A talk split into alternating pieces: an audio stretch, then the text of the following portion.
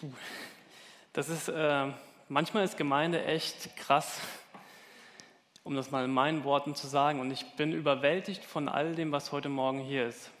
Von Marcia bis hin zu den kleinen Kindern, von den ganzen Emotionen, die hier sind, von der Verbindlichkeit, von der Freundlichkeit, von der Wärme, von diesem Vertrauen bis hin zu diesem Fragen, was da ist und was noch kommt. Und,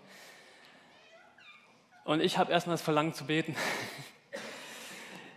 Gott, ich danke dir, dass du hier bist und ich danke dir, dass deine Gegenwart hier so spürbar ist, ob wir äh, keine Ahnung daran glauben oder nicht, ob wir es noch schon fassen können oder noch nicht. Du bist da und ich danke dir, dass wir es in all dem, was uns hier begegnet, erleben dürfen. Dass es uns begegnet in diesen Fragen und Zweifeln und Hoffen und in Trauer und in Schmerz und in Verbundenheit und in, in Liebe, in, in Freundlichkeit, in Unterstützen, in Tragen, in, in, in Lobpreis, in diesen Lieder singen zu dir und beten und Kinder segnen und du bist da und du bist so groß und ich danke dir, dass wir an dich glauben dürfen und dass wir Gemeinde sein dürfen und gemeinsam Menschen sein dürfen, die dir begegnen. Also möchte ich jetzt bitten, auch nochmal besonders jetzt für diese Zeit, für die Lobpreiszeit nachher und für diese Worte, die noch kommen. Danke, dass du alles irgendwie vorbereitet hast. Amen. Wir haben Pfingsten.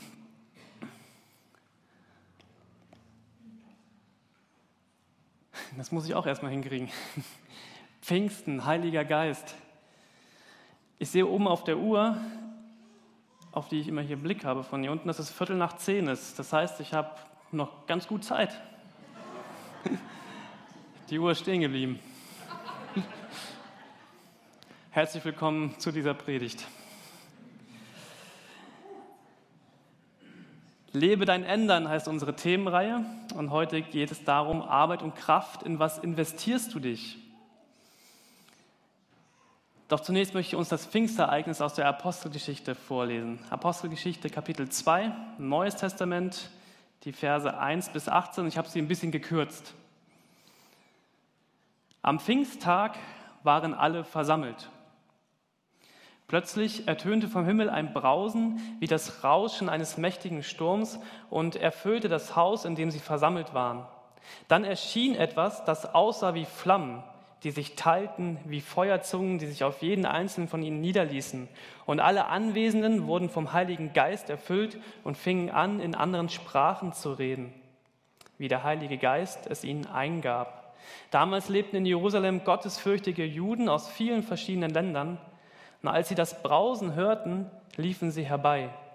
Bestürzt hörte jeder von ihnen die Versammelten in seiner eigenen Sprache reden.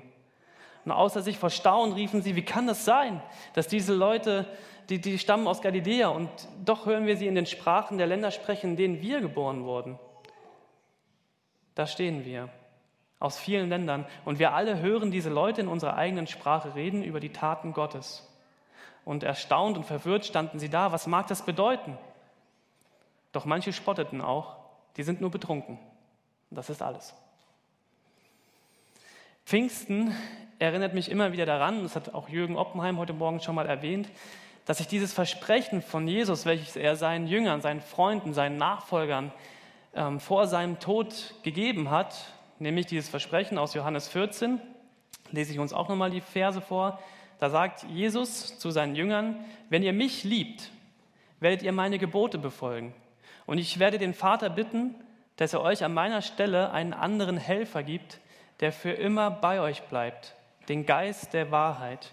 Die Welt kann ihn nicht bekommen, weil sie ihn nicht sehen kann und nichts von ihm versteht. Aber ihr, ihr kennt ihn, denn er wird bei euch bleiben und in euch leben. Der Helfer, der Heilige Geist, den der Vater in meinem Namen senden wird, wird euch alles weitere lehren und euch an alles erinnern, was ich euch gesagt habe. Was ich euch zurücklasse, ist Frieden. Ich gebe euch meinen Frieden. Einen Frieden, wie ihn die Welt nicht geben kann. Lasst euch durch nichts in eurem Glauben erschüttern und lasst euch nicht entmutigen. Und das ist ein Versprechen, was Jesus vor seiner Kreuzigung seinen Nachfolgern gibt. Und dieses Versprechen, und Pfingsten erinnert mich daran, dass dieses Versprechen sich erfüllt hat. Dass der Heilige Geist kommen wird und gekommen ist, dies durften die Jünger auf eindrückliche Weise damals irgendwie erfahren. Ich kann mir das gar nicht vorstellen, wie das war damals, aber Es war wohl so eindrücklich, dass selbst die Menschen, die um diese Jünger herum waren und das gesehen haben und erlebt haben und gehört haben, die konnten das kaum glauben. Ja, die haben gesagt, diese Menschen, diese, die, die da jetzt in den fremden Sprachen reden, auf einmal diese Jesus-Nachfolger, diese Jesus-Freunde, die sind betrunken um 9 Uhr morgens. Muss man auch erstmal schaffen. Verrückt, völlig bescheuert. Keine Ahnung, was sie über diese Menschen gedacht haben. Und Petrus und die anderen Jünger, die sagten, nee, nee, Leute, wir sind nicht betrunken. Um 9 Uhr morgens ist man nicht betrunken. Steht da wirklich. Wir haben etwas, was wir mit euch teilen wollen. Und dieses Pfingstereignis hatte gewaltige Auswirkungen auf die Menschheit damals und heute. Man sagt, Pfingsten ist die Geburtsstunde der Kirche.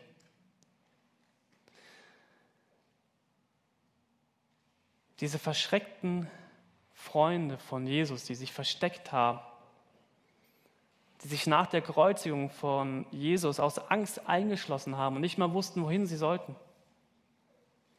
Diese Menschen wurden nach dieser Erfüllung mit dem Heiligen Geist Menschen mit Kraft, Entschlossenheit, Hoffnung, Vision, Lebenssinn, einer Lebenskraft, die sie vorher nicht hatten. Zum Beispiel dieser Petrus. Bei diesem Pfingstereignis, das steht auch in Apostelgeschichte 2, nach der Erfüllung mit dem Heiligen Geist steht er auf, geht raus vor die Tür und erzählt tausenden Menschen in der Kraft des Heiligen Geistes die Geschichte von Jesus. Er hat keine Angst mehr. Er ist nicht mehr erschrocken. Er weiß genau, was er sagen soll. Und er predigt Tausenden das Evangelium. Diese gute Nachricht von Jesus, was er für uns Menschen getan hat. Und dort steht im Herz getroffen von der Predigt, fragten sie Petrus und die anderen Apostel, okay Brüder, was sollen wir jetzt tun? Und Petrus sagt diesen Tausenden von Menschen, ändert euch und euer Leben und wendet euch Gott zu. Und ich dachte so, nee, was ich gedacht habe, sage ich nicht, aber ich dachte, so viel Mut musst du erstmal haben, vor so einer Menschenmenge zu stehen und denen zu sagen, ey, ändert euer Leben. So wie es jetzt ist, ist es nicht gut. Ändert euch, kehrt um zu Gott. Er will Gutes für euch. Und das vor Tausenden von Menschen. Ändere dein Leben. Lebe dein Ändern. So wie es jetzt ist, geht es in die falsche Richtung. Lebe dein Ändern.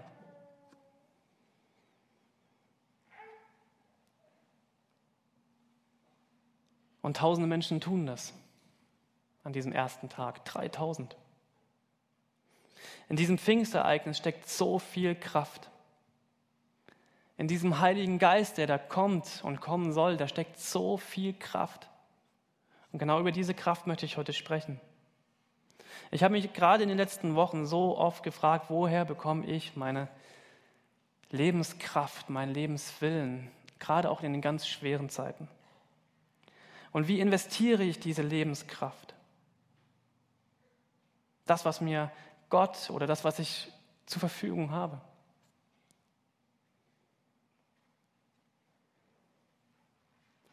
Gucken wir uns nochmal diese Jünger an, wie sie da zusammensaßen an diesem Pfingstereignis. Sie hatten erlebt, dass ihr Lehrmeister, ihr Freund, der sie drei Jahre lang begleitet hat, der, der ihnen alles beigebracht hat, der war gestorben. Da waren sie schon mal total verzweifelt. Dann auf einmal taucht er wieder auf als der auferstandene Christus und sagt ihnen, ey, all das, was ich euch gesagt habe, ist wahr. Ich lebe und ich bin gestorben, weil, weil ihr leben sollt. Ich habe mich für euch geopfert und ich bin wieder auferstanden, um zu zeigen, ich bin da und das, was ich sage, ist wahr. Und ihr sollt an mich glauben. Ihr sollt diese Hoffnung über diesen Tod hinaus bekommen. Dieses Leben, dieses ewige Leben. Und das sagt er ihnen und ich glaube, diese Jünger schöpfen neue Kraft, neue Zuversicht und dann sagt Jesus, aber ich gehe jetzt. Ich werde jetzt diese Erde wieder verlassen und ich werde aufsteigen in den Himmel zu meinem Vater. Aber ich sende euch jemanden, der zu eurer Unterstützung kommen wird. Und dann Himmelfahrt, ja, Jesus geht in den Himmel zurück und dann sind diese Jünger schon wieder alleine. Ihr Meister, ihr Gott, ihr Freund ist wieder weg. Und jetzt warten sie auf den, der da kommen soll. Schon wieder sitzen sie zusammen, fragend, suchend, vielleicht zweifelnd.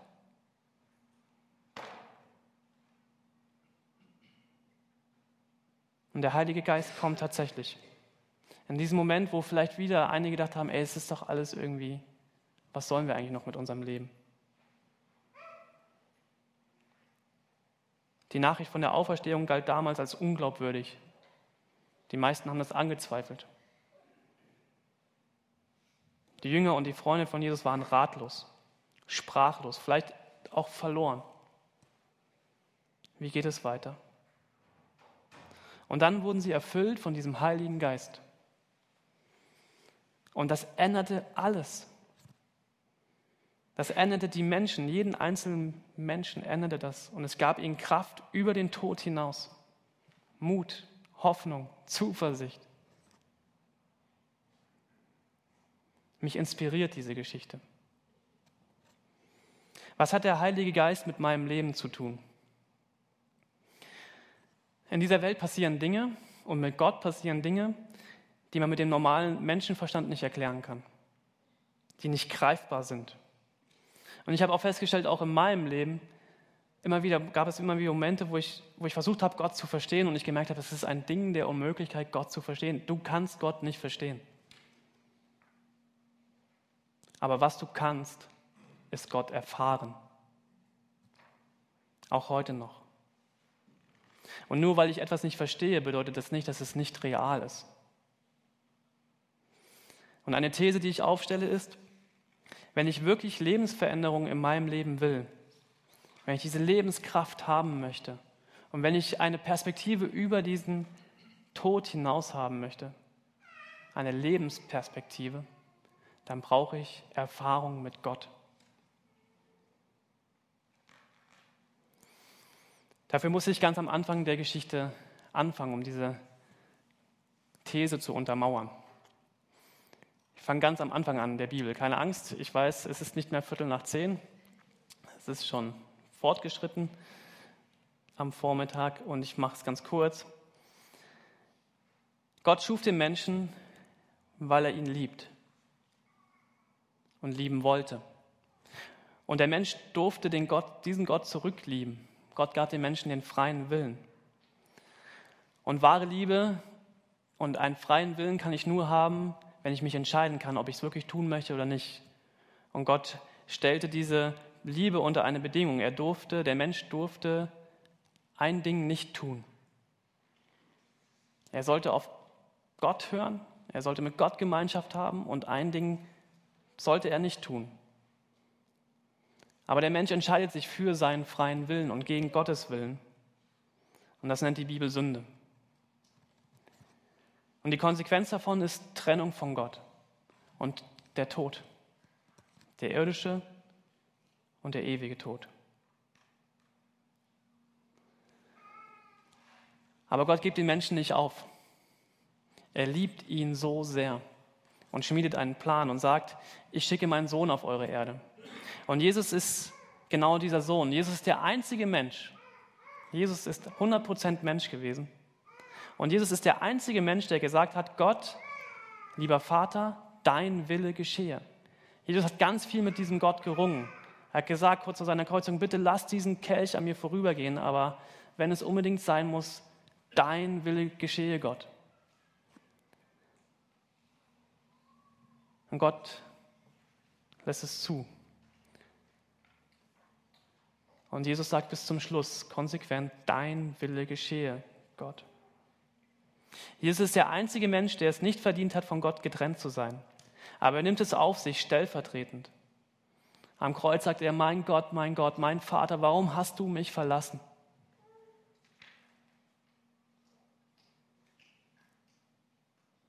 Jesus ist, solange er auf dieser Erde lebt, die direkte Verbindung zu Gott. Gott ist wieder ganz, ganz dicht an den Menschen dran. Und die Menschen damals, die mit Jesus gelebt haben, die sehen das. Und die spüren, dass er was anderes ist. Die spüren, dass da ein, ein, ein Jesus ist, der irgendwie etwas mehr zu sagen hat als alle anderen. Und Jesus erzählt diesen Menschen vor Gott, lebt ihnen vor, was bedeutet, Gottes Willen zu tun. Und dann verlässt Jesus diese Erde Aber vorher gibt er seinen Nachfolgern eben genau dieses Versprechen, dass da jemand kommt, der uns helfen möchte. Dieser Heilige Geist, der am Pfingsten auf die Erde kommt. Dieses Wort Heiliger Geist, im Griechischen heißt das Parakletos. Also ich bin kein Grieche, ich weiß nicht, ob ich das richtig ausspreche, aber ich kann wenigstens die guten Bücher lesen, wo das steht, was es bedeutet. Heiliger Geist, Parakletos, das bedeutet so viel wie der zur Unterstützung herbeigerufene. Der zur Unterstützung herbeigerufene. Wobei unterstützen? Wobei soll uns der Heilige Geist unterstützen? Erstens, bei deinem Leben. Oft leben Menschen ihr Leben, aber warum eigentlich? Ich meine, warum leben wir? Haus, Auto, Boot? Bus. Bus, ich hätte gern einen VW-Bus. Warum leben wir?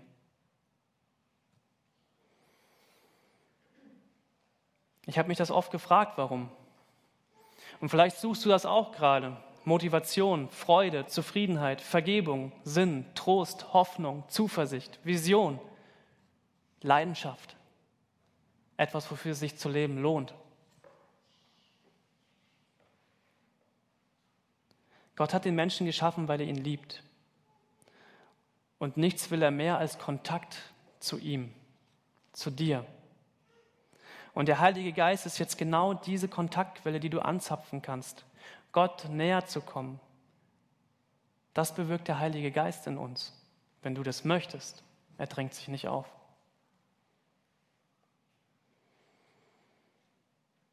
Und ein weiterer Punkt ist diese Predigtreihe. Lebe dein Ändern.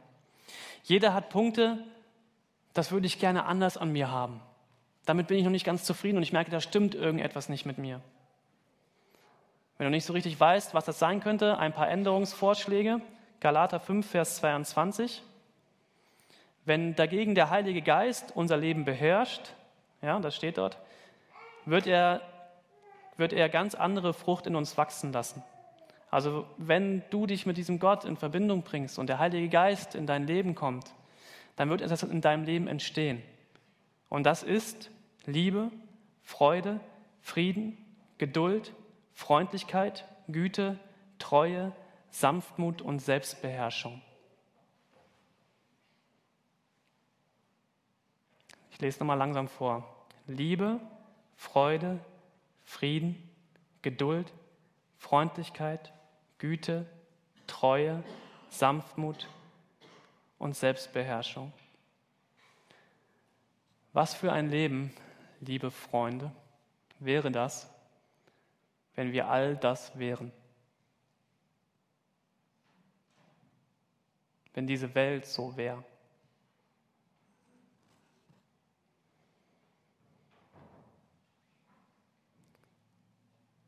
Und genau das ist möglich, wenn du mit dem Heiligen Geist zusammenlebst. Das braucht Zeit. Und das ist ein Prozess. Und darüber hinaus will Gott dich durch diesen Heiligen Geist so sehr verändern, dass du wiederum andere verändern kannst. Diese Früchte, die hier beschrieben sind in diesem Galater-Text, die werden dein Umfeld prägen. Und Gott gibt uns in der Bibel einen, jedem Menschen eigentlich, der an ihn glaubt oder der irgendwie mit ihm zu tun hat, einen großen Auftrag. Eine große Aufgabe. Und die ist lebensentscheidend, glaube ich. Und dort steht, in meinen Worten zusammengefasst, guck nicht nur auf dich selbst, sondern kümmere dich auch um die anderen Menschen. Hab sie lieb. Mach sie zu meinen Nachfolgern. Sage ihnen, dass ich was mit ihnen zu tun haben möchte. Sage ihnen, dass Gott sie liebt. Und diese Verantwortung schafft man nicht alleine nachzukommen. Und genau dafür ist der Heilige Geist da. Deine Unterstützung, dein Helfer. In Römer 8 steht, der Heilige Geist hilft in unserer Schwäche, hilft uns in unserer Schwäche. Und liebe Leute, ich sage das jetzt hier einfach auch mal so, ich bin in so vielen Punkten schwach. Wenn ich mir diese Früchte angucke, dann weiß ich ganz genau, welche Baustellen ich in meinem Leben noch habe. Geduld und Sanftmut.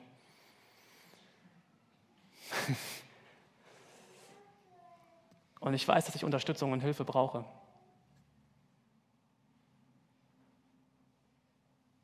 Wenn ich an den Heiligen Geist denke, dann denke ich auch immer noch an das, dieses Wort, und ich habe das eben schon mal erwähnt, Inspiration. Und unter Inspiration, wenn ihr das einfach mal bei Wikipedia nachgoogelt, der kleine Pete ist ja auch da. oh, kann man das cutten? äh, unter Inspiration besteht man allgemeinsprachlich eine Eingebung, eine natürliche Erfahrung. Es kommt aus dem Latein, lateinischen Inspiratio, Beseelung, einhauchen, aus in, hinein und spirare, hauchen, atmen. Also etwas wird in mich hineingehaucht, wenn ich inspiriert werde. Und das ist eine übernatürliche Erfahrung. Und ich glaube, dass das genau an Pfingsten mit diesen Jüngern passiert wurde. Da wurde der Geist Gottes in sie hineingehaucht. Und ich wünsche dir, dass der Tag heute ein Tag ist, an dem du dich inspirieren lässt von Gott, an dem du eine Erfahrung mit Gott zulässt. Vielleicht hattest du die bis jetzt noch nicht. Nutzt diese Chance heute. Lass seinen Geist mit deinem Herzen in Berührung kommen. Und ich wünsche dir, dass du dich änderst, ganz positiv. Dass du dein Leben änderst und dich Gott zuwendest dass du wieder anfangen kannst zu glauben und zu beten, die Bibel zu lesen, dass du dich traust, dich anderen anzuvertrauen. Nutz dafür diese Gemeinschaft, die du hier heute Morgen findest. Die ist echt super. Wir sind hier gemeinsam unterwegs als Gemeinde. Wir alle leben hier in diesem Änderungsprozess. Keiner ist hier fertig. Keiner hat alle diese Früchte aus diesem Galatertext in voller Perfektion. Falls mir jemand widersprechen möchte, jetzt wäre Gelegenheit. Gut. Gott liebt dich und darüber hinaus will er dir noch so viel mehr geben. Der Geist Gottes, der Jesus von den Toten auferweckt hat, lebt in euch. Und so wie er Christus von den Toten auferweckte, wird er auch euren sterblichen Körper durch denselben Geist lebendig machen der in euch lebt. Wenn ein bisschen Geist Gottes in dein Leben kommt, dann ändert das alles. Und es wird dir eine Lebenskraft geben über den irdischen Tod hinaus. Möge die Kraft des Heiligen Geistes mit euch sein. Er ist derjenige, der uns durch die dunklen Täler begleitet, der uns die Hügel unserer Zweifel hochführt und das neue Land zeigt und uns die Kraft gibt, in diesem Leben die unglaublichsten Dinge zu tun. Für uns für Jesus zu Gottes Ehre. Amen. Ein frohes Pfingstfest.